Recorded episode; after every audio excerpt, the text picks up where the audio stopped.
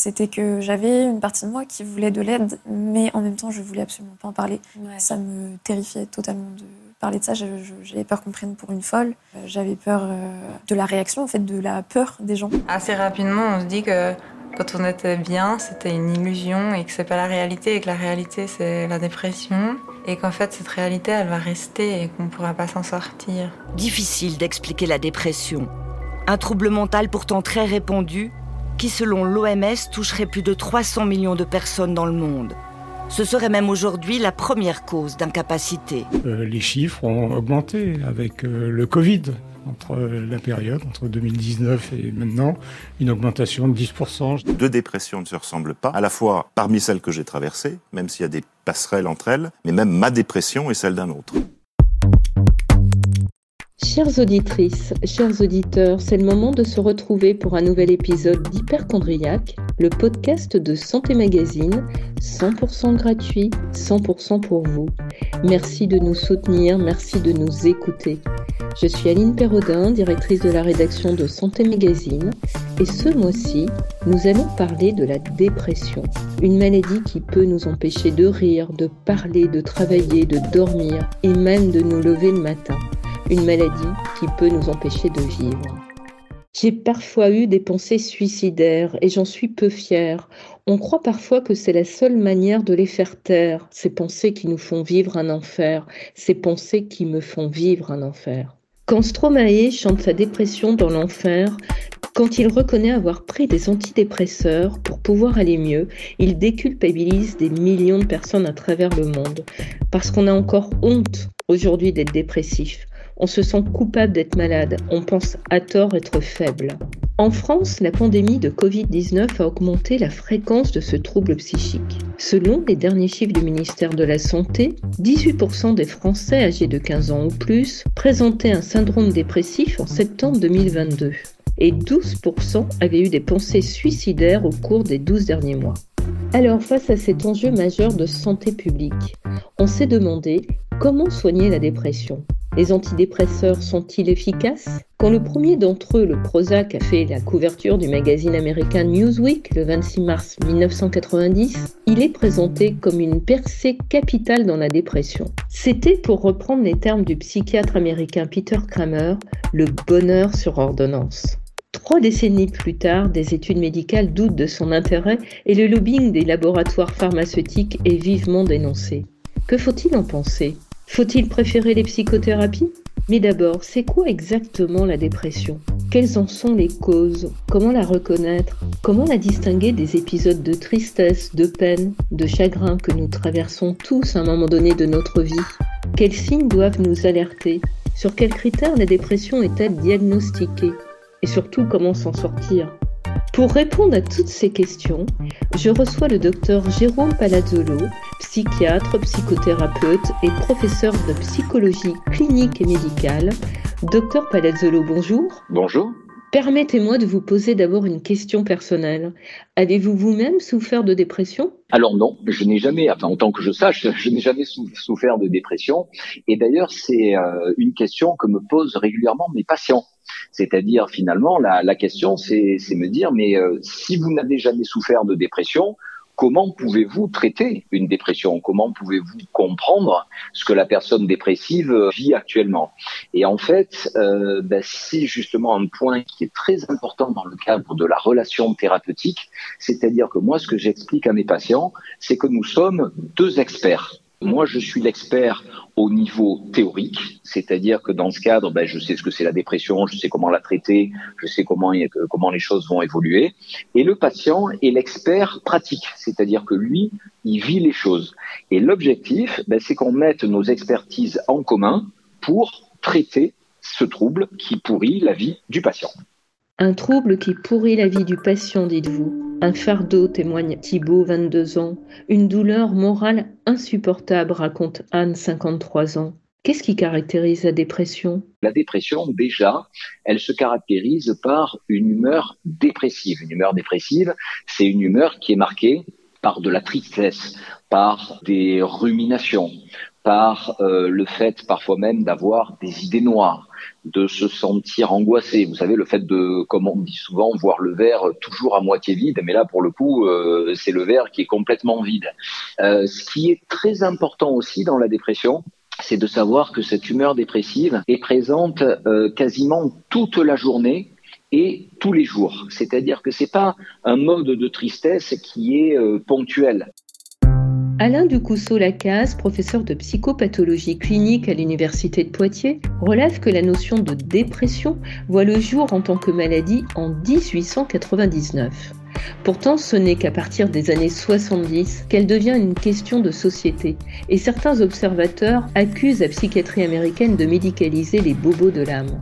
Comment peut-on distinguer un moment de blues d'une dépression? Dans le cadre d'une dépression, c'est vraiment un sentiment continue tout au long de la journée et qui fait rupture avec notre mode de fonctionnement habituel. C'est-à-dire quelqu'un qui est euh, constamment triste, c'est pas nécessairement quelqu'un de dépressif. Par contre, quelqu'un qui est enjoué habituellement et qui, euh, bah, au bout de quelques semaines, se retrouve toute la journée à ruminer des idées négatives, ben là, c'est un critère de dépression. Donc ça, c'est déjà un premier critère. Ensuite, il y a un autre critère qui est euh, la diminution marquée de l'intérêt ou du plaisir pour des activités qui auparavant faisaient plaisir. C'est-à-dire, c'est la perte de la capacité à ressentir du plaisir. Et si je perds la capacité de ressentir du plaisir, ben je perds aussi la capacité de ressentir du désir. Donc ça, ce sont vraiment des critères très importants. Après, on peut retrouver aussi des envies de pleurer, voire des, des, des pleurs hein, dans, la, dans la journée. On peut retrouver aussi des fluctuations au niveau du poids. Alors bien sûr, c'est pas 500 grammes, hein, mais euh, c'est vraiment des fluctuations. Alors dans un sens ou dans l'autre, c'est-à-dire que soit on est angoissé et on n'a pas faim et on mange pas et on peut perdre du poids, soit à l'inverse, euh, dans une phase dépressive, on peut aussi grignoter toute la journée des éléments euh, sucrés. Ensuite, on a souvent euh, des troubles du sommeil. Alors, on peut avoir une insomnie et euh, souvent, ce qui est assez caractéristique, c'est le fait de se réveiller tôt le matin, c'est-à-dire qu'on s'endort parce qu'on est euh, complètement KO. le sommeil n'est pas de très bonne qualité. Par contre, à 3 heures du matin, on a les yeux ouverts et on n'arrive pas à se rendormir. Et à l'inverse, on peut avoir une hypersomnie, qui serait une hypersomnie de refuge c'est-à-dire quelqu'un qui va dormir 12 heures, 15 heures par jour. Mais en fait, c'est pas un sommeil vraiment euh, récupérateur. Ensuite, il y a d'autres symptômes aussi qui vont s'associer à ça. Il peut y avoir une agitation qui est souvent une agitation anxieuse, euh, ou alors à l'inverse, on peut avoir un ralentissement, parce que la personne dépressive bah, a du mal à initier une action. Il y a ce qu'on appelle une perte de l'élan vital. On retrouve souvent aussi de la fatigue une perte d'énergie. La personne qui, euh, dès le matin, se sent fatiguée avec un sentiment euh, tout au long de la journée qui perdure. Et finalement, ben, le seul moment où elle est à peu près en forme, c'est le soir, au moment où elle doit aller se coucher. On peut avoir aussi des troubles de la concentration. C'est le fait qu'on n'arrive pas à se concentrer sur ce qu'on va lire, sur ce qu'on va faire, et on a du mal à retenir l'information. On peut tous certains jours ne pas bien dormir, être angoissé, plus irritable, être fatigué ou avoir envie de pleurer. Si je comprends bien, on commence à s'inquiéter quand on cumule plusieurs de ces symptômes et qu'ils durent, c'est bien cela? Surtout, alors là c'est vraiment un point très important, il faut que tous ces symptômes perdurent une période de plus de 15 jours. La dépression, il y a vraiment ce critère de temps. La tristesse, c'est une émotion normale. Voilà, il faut pas le mettre de côté et il faut surtout pas euh, se dire euh, je suis triste, c'est pas normal. Non, c'est normal d'être triste et quelque part, c'est vrai que quand on regarde un peu l'état du monde aujourd'hui, on a de quoi être triste, voire même angoissé. Par contre, quand on dit je suis déprimé ou je suis dépressif, là on touche à quelque chose d'ordre de la pathologie qui nécessite une prise en charge. Les manuels de psychiatrie décrivent plusieurs formes de dépression, légères, modérées ou sévères. Qu'est-ce qui les distingue? L'intensité des symptômes Leur nombre? Alors exactement, c'est l'intensité des symptômes et puis euh, la gravité des symptômes. Tout à l'heure, on parlait euh, de rumination, d'idées noires. Ben, par exemple, dans un critère justement de forte intensité au niveau dépressif, ben, ça va pas être juste quelques petites idées noires. C'est euh, vraiment des euh, scénarios suicidaires très élaborés qui peuvent être mis en place quand je disais euh, bah, il peut y avoir une fatigue, là pour le coup, euh, dans une dépression de forte intensité, la personne va avoir énormément de mal à se lever le matin et va passer quasiment toute la journée couchée. Mais je répète, vraiment, il faut intégrer le fait que la dépression, c'est une association de tous ces symptômes. C'est pas un ou deux symptômes par ailleurs. Sinon, on a tous des critères de dépression tous les jours. Hein. La sévérité de la dépression est donc associée au nombre de symptômes et à leur retentissement sur la vie de tous les jours. Ce qui est surprenant, c'est que la dépression peut toucher tous les âges, des nourrissons aux personnes âgées, sans oublier les adolescents et les femmes après leur accouchement. Ah mais complètement. Alors ben, pourquoi ça s'explique? Ben, Tout simplement parce que la dépression, c'est une réelle maladie et qui peut toucher tous les âges. Une dépression, c'est une maladie qui est plurifactorielle, c'est-à-dire vous avez des facteurs biologiques, des facteurs psychologiques et des facteurs environnementaux qui sont à l'origine du trouble. Justement, quelles sont les causes de la dépression? Vous citez des facteurs biologiques, psychologiques et environnementaux. Vous ne parlez pas de génétique. Pourtant, des études scientifiques affirmant avoir identifié le gène de la dépression ont été largement médiatisées ces dernières années. Y a-t-il des gènes qui nous rendent plus vulnérables à la dépression? Autrement dit, la dépression est-elle héréditaire? Alors en fait, là, on reprend quasiment toute l'histoire de la, de la psychiatrie et de la psychologie. C'est-à-dire qu'au départ, on a dit bah, les causes de la dépression sont des causes psychologiques, avec euh, la mère castratrice, le père absent, etc. Plus tard sont arrivés dans les années 80 bah, les généticiens qui ont dit non, non, mais ça c'est n'importe quoi. En fait, tout est génétique. Et donc, bah, ils ont cherché le gène de la dépression et je vous rassure tout de suite, ils sont encore en train de le chercher aujourd'hui. Euh, il y aurait effectivement une, des causes mais plurigénétiques. Et finalement, aujourd'hui, la tendance, et à mon sens, c'est la bonne voie, c'est une tendance un peu dans l'entre-deux. C'est-à-dire qu'en fait, les causes de la dépression sont des causes biopsychosociales. Avoir eu une mère ou un père dépressif ne signifie donc pas nécessairement que l'on souffrira de dépression. Cependant, le risque est plus élevé. Selon l'Institut du cerveau, une personne dont l'un des deux parents a souffert d'un épisode dépressif majeur présente deux à quatre fois plus de risques d'être dépressif que la population générale. Quant aux causes biopsychosociales que vous évoquez, de quoi s'agit-il? Alors, en résumé, ça veut dire quoi?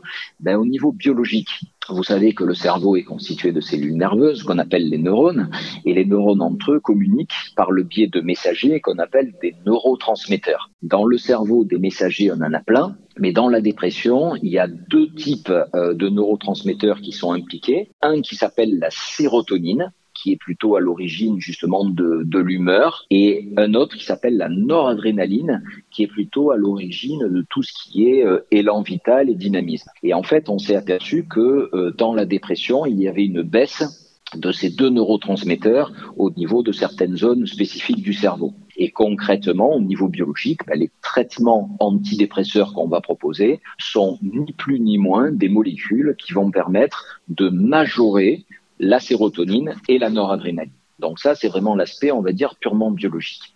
Ensuite, il y a l'aspect psychologique. L'aspect psychologique, ben, c'est la personnalité de l'individu, la manière dont euh, l'individu interagit euh, avec l'environnement. Alors, on a tous des structures euh, de personnalité différentes et puis des tolérances différentes aux différents stress environnementaux. Et puis, dernier élément, c'est l'aspect environnemental où là, c'est le cumul des différents stress du quotidien. Alors, on peut avoir des stress professionnels, on peut avoir des stress familiaux, on peut avoir des stress affectifs, des stress de santé, d'argent, etc.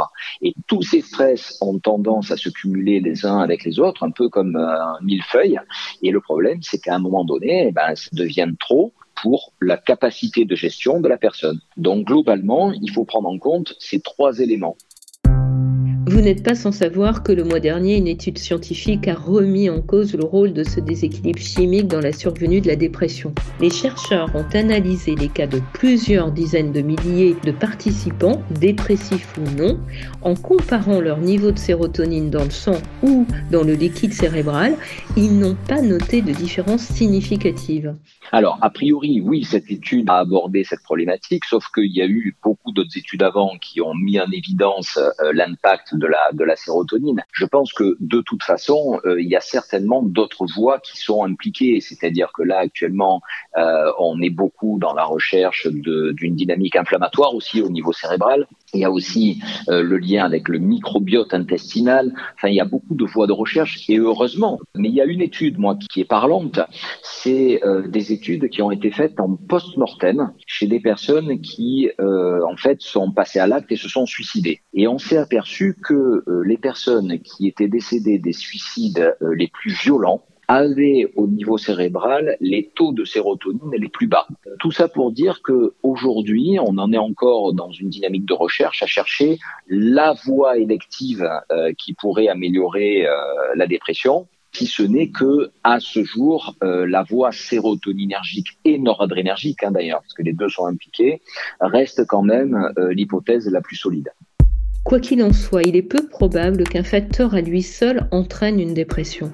D'autres éléments déclencheurs, en particulier des traumatismes remontant à l'enfance ou des événements éprouvants de la vie interviennent. Ainsi, parmi les adultes, les femmes et les employés sont les plus exposés à cause de facteurs sociaux.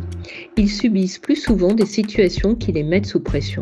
Il est donc bon de rappeler que la dépression est toujours subie, ce que les proches ont parfois du mal à comprendre, L'UNAFAM, l'Union nationale de familles et amis de personnes malades et ou handicapées psychiques, relève que 62% des personnes actuellement atteintes ont l'impression que leur maladie n'est pas comprise par leur entourage et près de la moitié n'en parlent pas. Faut-il leur en parler et comment? Alors, par rapport aux proches, je pense que effectivement, c'est un point important. Déjà informer les proches pour que eux-mêmes puissent tenir un discours adapté à la personne qui souffre de dépression. Je pense que déjà un des premiers points à, intégrer, c'est le fait que la personne souffre d'une maladie. C'est-à-dire que c'est pas euh, juste un état d'esprit, c'est pas un choix, c'est pas euh, de la flemme, c'est une vraie maladie. Donc ça veut dire que si elle ne fait pas les choses, c'est pas qu'elle ne veut pas faire les choses, c'est qu'elle ne peut pas faire les choses. Donc ça veut dire éliminer tous les discours qui sont de dire non mais tu vas voir ça va aller, euh, allez mets-toi un coup de pied aux fesses et ça va aller mieux, bois un petit coup et tu vas voir ça va s'améliorer. Ça ça marche pas parce que déjà, euh, ça ne tient pas parce que la personne, même si elle fait ça, elle s'améliore pas. Mais en plus, ce qui est plus ennuyeux, c'est que ça renvoie la personne à une dynamique d'échec. C'est-à-dire que comme elle n'arrive pas à faire les choses, qu'elle se dit, bah, je suis nul, je n'y arrive pas, je vaux rien, et ça la renvoie à un schéma dépressiogène. Donc ça, c'est un point important. Ensuite, comme on l'évoquait, cette histoire de, sérotonine et de noradrénaline, même si peut-être dans quelques années elle sera remise en, question, mais en tout cas, ça permet d'expliquer aussi aux, patients et à ses proches le fait que euh, si elle va pas bien, ben, c'est une question de mise à niveau de certaines molécules qui sont présentes dans le cerveau. C'est-à-dire qu'on ne va pas faire un cours de neurobiologie aux patients ou à leurs proches, mais simplement le fait d'expliquer que euh, si ça va pas, ben, c'est que le, plein de sérotonine n'est pas fait et que grâce à un traitement, ben, on va booster un petit peu cette sérotonine et la personne va aller mieux. Ben, déjà, euh, on passe du domaine de la psychiatrie qui fait peur, à savoir je suis peut-être fou, à un domaine biologique qui est de dire ben, je vais pas bien parce que il y a quelque chose qui est déréglé en moi et avec la prise en charge, la thérapie et le traitement, ben, on va remettre ça en place. Je vous assure que cette dynamique qu'on appelle une dynamique de psychoéducation, euh, allez, si on n'a pas fait 40% euh, du travail, on a fait peut-être 60%. La psychoéducation est en effet un processus par lequel on apprend à se familiariser avec la maladie. Elle aide aussi la famille à comprendre ce que vit la personne dépressive. C'est une forme de psychothérapie dont l'efficacité est reconnue. Ce qui m'amène à vous demander, qu'est-ce qui soigne vraiment la dépression? Vous citiez tout à l'heure les antidépresseurs et leur capacité à faire remonter les niveaux de sérotonine pour équilibrer l'humeur. Mais selon une récente analyse de l'Agence américaine des médicaments, la Food and Drug Administration, leur efficacité est supérieure à celle d'un placebo dans 15% des cas seulement. C'est peu, non? Peut-on vraiment les considérer comme efficaces? Alors, ce qui soigne la dépression, déjà, euh, à mon sens, hein, j'ai vu justement le rapport de la FDA, euh, sans du tout le remettre en question, mais je pense que déjà, c'est difficile de dire globalement les antidépresseurs euh, améliorent à 15% des cas. Déjà, la plupart des chiffres euh, donnent plutôt 30%. Mais ce qui importe, c'est déjà de voir, un, quel type de médicament on propose aux patients. Deux, est-ce que le traitement est prescrit et pris surtout à bonne dose, à bonne posologie? Et trois, est-ce qu'il est pris euh, pendant la durée correcte? C'est-à-dire que souvent, nous, on voit ce qu'on appelle des dépressions dites résistantes au traitement. C'est des patients qui viennent nous voir et qui nous disent, mais euh, voilà, moi j'ai déjà pris euh, deux traitements antidépresseurs, ça n'a pas marché, je ne me suis pas amélioré, etc. Et quand on reprend un peu l'historique de ces traitements, on s'aperçoit qu'ils ont été prescrits à dose trop faible, ou que le patient ne l'a pas pris à la bonne dose parce que ça fait peur de prendre un antidépresseur, ou encore parce que le traitement a été arrêté trop tôt. Vous nous dites donc que le traitement prend un certain temps et un temps plutôt long. Déjà, un antidépresseur, quel qu'il soit, c'est entre 6 et 9 mois de traitement minimum. C'est-à-dire que c'est pas parce qu'on s'améliore au bout d'un mois euh, qu'il faut l'arrêter. Moi, comme j'explique souvent, bon, c'est très schématique, mais euh, j'explique à mes patients ce système, c'est-à-dire que je leur dis, ben, quand vous prenez un traitement, on va vous donner de la sérotonine en quelque sorte, mais il faut laisser le temps aussi aux batteries de sérotonine de votre cerveau de se recharger. Si vous ne prenez le traitement que sur un mois ou deux mois, vous allez sans doute aller un petit peu mieux, mais si vous arrêtez, et ça va pas tenir parce que vos batteries n'ont pas été rechargées. Deuxièmement, de voir aussi quel type d'antidépresseur on va proposer à la personne. C'est-à-dire que euh, aujourd'hui, on a quand même aussi un panel euh, de traitements euh, pharmacologiques qui peuvent permettre de proposer au patient ben, le meilleur traitement pour lui. Donc, si vous avez quelqu'un qui est très très très angoissé, globalement, on va plutôt lui proposer un traitement qui sera plutôt apaisant. Maintenant, quelqu'un qui euh, se retrouve euh, très inhibé, comme on disait tout à l'heure, qui reste au lit toute la journée, ben peut-être qu'on peut proposer des antidépresseurs un peu plus stimulants. Donc ça, c'est déjà un point très important aussi de choisir l'antidépresseur en fonction de la personne. Et j'irai même plus loin du, profil pharmacologique de la personne, parce qu'on parlait du sujet âgé, par exemple. Ben, le sujet âgé, ça va pas être les mêmes doses et les mêmes produits qu'on va proposer à quelqu'un de 20 ans, par exemple. Il existe, c'est vrai, plusieurs classes d'antidépresseurs. Pour vous, ces médicaments restent utiles pour soulager ou même éliminer les symptômes de la dépression.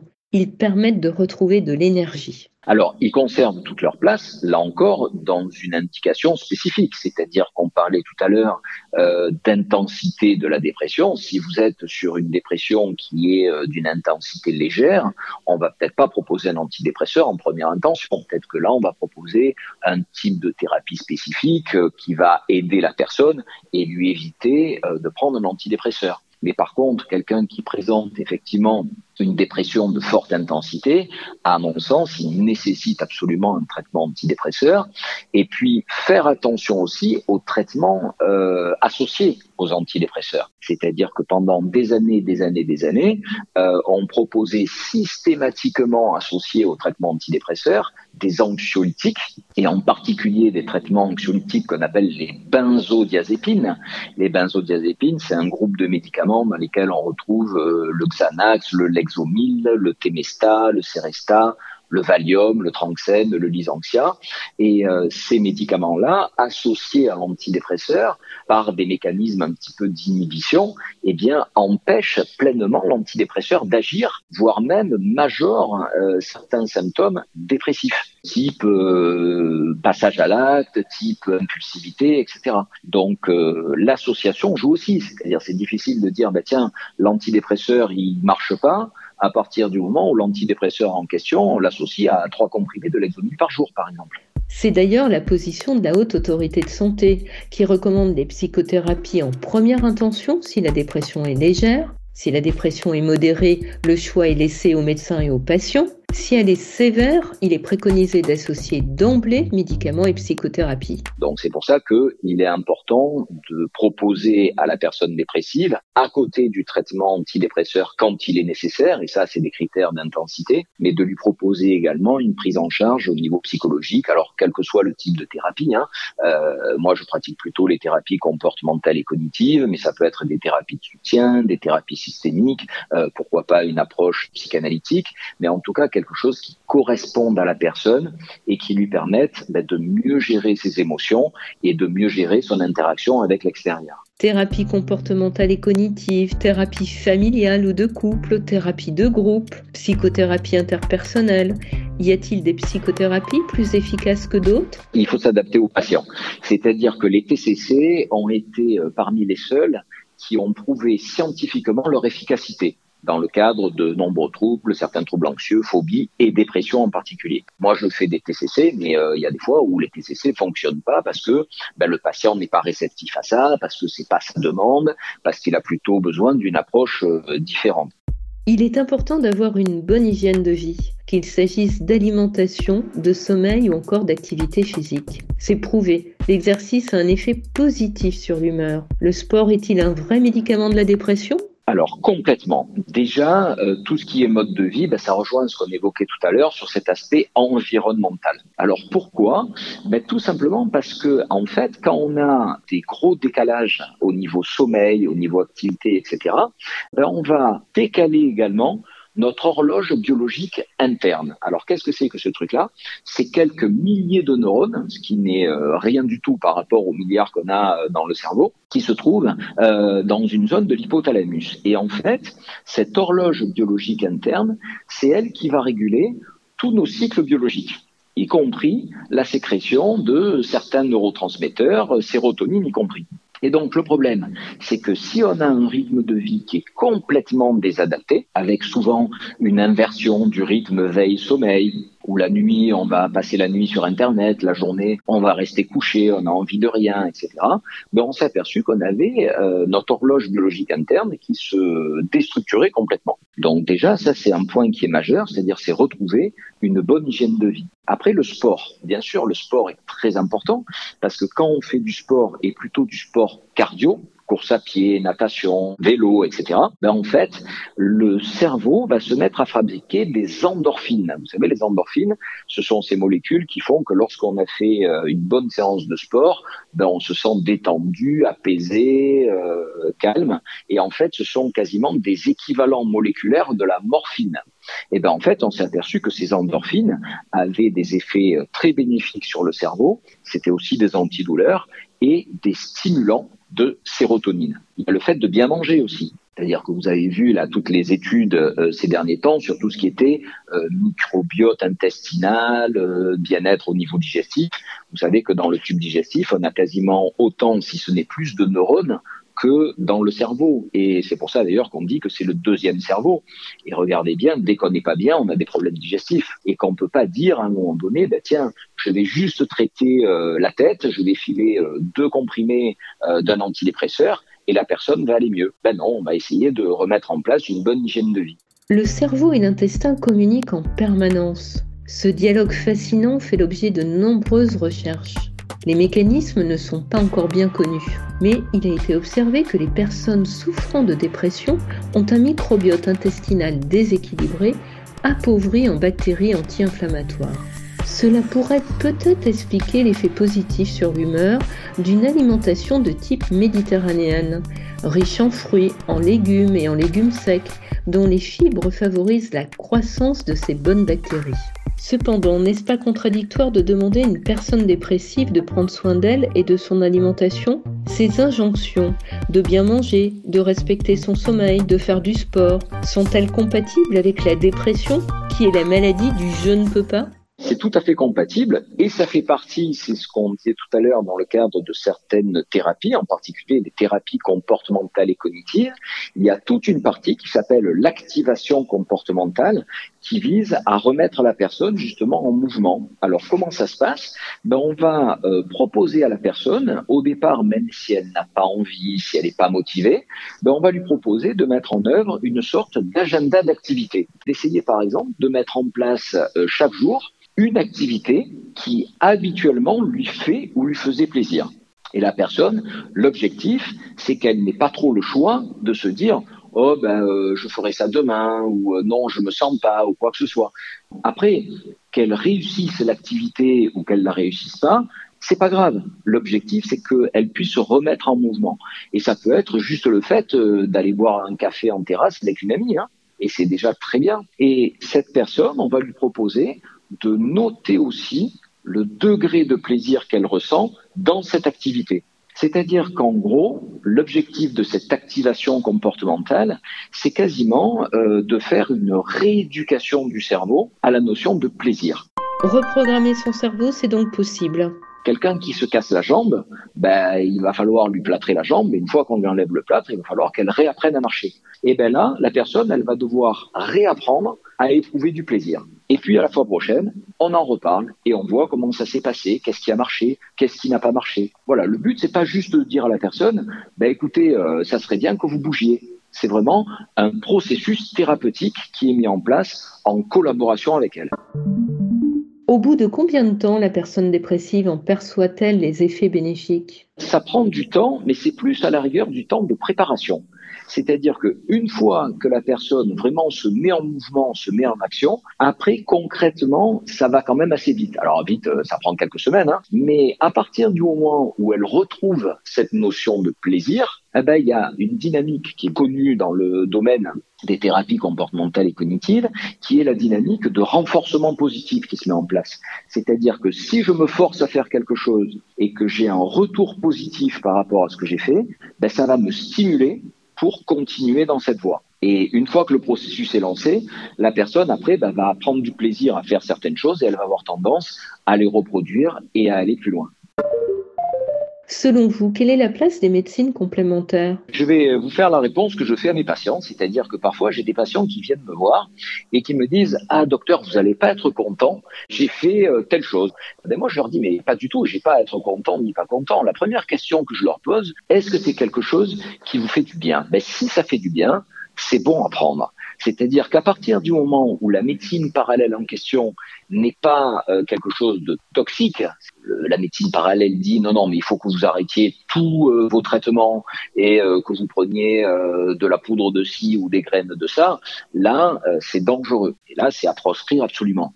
Maintenant, si la personne quelle que soit l'approche, mais fait quelque chose qui lui fait du bien, qui l'aide à se détendre ou à dormir, franchement, moi, il n'y a aucun, il a aucun problème. Hein. Euh, si la personne, au lieu de prendre un hypnotique le soir, euh, fait une méthode de, je sais pas quoi, qui, qui l'aide, ben c'est bon à prendre. Le tout, c'est juste de voir que ça ne relève pas, pour le coup, d'un charlatanisme avéré.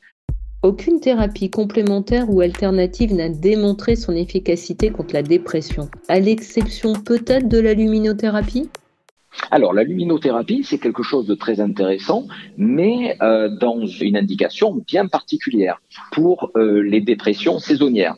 C'est-à-dire, ce sont des dépressions qui sont intensément liées au degré de luminosité. C'est vrai que euh, l'hiver est une période parfois euh, difficile et on s'est aperçu qu'en fait, euh, c'était intimement lié à l'intensité de sécrétion de la mélatonine. Et donc, en fait, cette mélatonine est fabriquée en fonction du degré d'intensité lumineuse. Donc, la luminothérapie, c'est quelque chose qui fonctionne très très bien. Alors, ce sont des lampes bien spécifiques qui vont avoir une longueur d'onde qui se rapproche de celle du soleil. alors, c'est pas des, des lampes pas bronzer, hein, c'est complètement différent. Ça doit être fait euh, dans un cadre bien spécifique, à savoir c'est deux à trois fois par semaine, le matin, jamais le soir. On ne regarde jamais la lumière directement pour pas se faire mal aux yeux. C'est par euh, réflexion, c'est-à-dire qu'en gros, ben, on lit un livre où on fait quelque chose où la lumière peut se refléter euh, dessus et agir, et ça a des effets assez spectaculaires dans cette indication précise. Par contre, comme toute euh, méthode, ben, il y a des indications et des contre-indications. Par exemple, quelqu'un qui souffrirait euh, d'un trouble bipolaire, hein, ce qu'on appelle la, la psychose maniaco-dépressive, ben, la luminothérapie est pas très indiquée parce que ça peut même entraîner un virage d'humeur, par exemple. J'ai l'impression que notre époque parle moins de la dépression et bien davantage de l'anxiété. Alors non, je pense pas. C'est-à-dire que tous ces concepts sont des concepts euh, différents. Dépression et anxiété sont souvent associés. C'est-à-dire qu'on retrouve euh, dans la dépression, dans plus de 80 à 90% des cas, une association avec de l'anxiété avec vraiment une angoisse désadaptée. Mais par contre, c'est pas parce que ce sont deux problématiques associées que ça relève de la même chose ou qu'il y en a une qui prend la place de l'autre. C'est-à-dire que la problématique des troubles anxieux, c'est quelque chose de différent. Euh, on en parle peut-être plus parce que euh, ben, il y a de plus en plus maintenant de personnes qui osent dire qu'elles sont anxieuses, qui osent dire qu'elles vont voir euh, le psychiatre à cause de ça. Et c'était un domaine qui auparavant était euh, était un peu tabou. Mais euh, non, ce sont vraiment des concepts différents. La santé mentale est très en vogue. Elle constitue une priorité pour l'Organisation mondiale de la santé et ses États membres européens. Selon l'OMS, la santé mentale est un état de bien-être qui permet à chacun de réaliser son potentiel, de faire face aux difficultés normales de la vie, de travailler avec succès et de manière productive et d'être en mesure d'apporter une contribution à la communauté. Cette définition n'est-elle pas un peu large? La santé mentale, c'est un vague concept, c'est-à-dire que, en fait, il faudrait même pas parler de santé mentale, il faudrait parler de bonne santé mentale. Pourquoi? Ben, Tout simplement parce que, comme on disait, c'est un concept qui est, qui est global et c'est un concept de prévention, en fait. C'est-à-dire qu'il y a des choses à faire pour préserver une bonne santé mentale. Merci, docteur Palazzolo, pour toutes ces réponses. Nous vous conseillons vivement la lecture de son ouvrage Ma Bible des TCC, thérapie cognitive et comportementale, publié aux éditions Le Duc. J'espère que ce podcast vous aura donné des clés pour mieux comprendre ce qu'est une dépression. J'espère aussi qu'il participera à combattre quelques stéréotypes encore tenaces. La dépression est une maladie et personne n'est à l'abri de traverser un état dépressif. La bonne nouvelle, c'est que cette maladie se soigne et se guérit. On peut guérir de la dépression. Le problème, c'est que selon l'UNEFAM, seulement 33% des malades sont actuellement suivis par un professionnel de santé à cause entre autres d'un système de soins débordé. À l'heure où la psychiatrie française est dans la rue pour tirer la sonnette d'alarme et alerter les pouvoirs publics sur le délabrement du secteur, j'aimerais vous lire les quelques mots de Marie, de l'association Maman Blues, une association de soutien aux femmes en difficulté maternelle. Combien parmi les décideurs ont-ils déjà vécu une dépression? Je ne le souhaite à personne, mais de grâce, écoutez les professionnels du secteur ou les témoignages de ceux qui l'ont vécu. Hyperchondriac est un podcast de Santé Magazine. Vous pouvez l'écouter sur Deezer, Spotify et toutes les plateformes de podcast.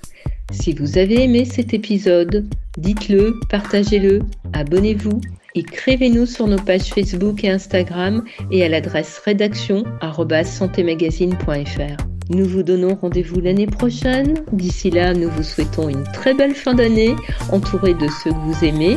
On se retrouve en 2023.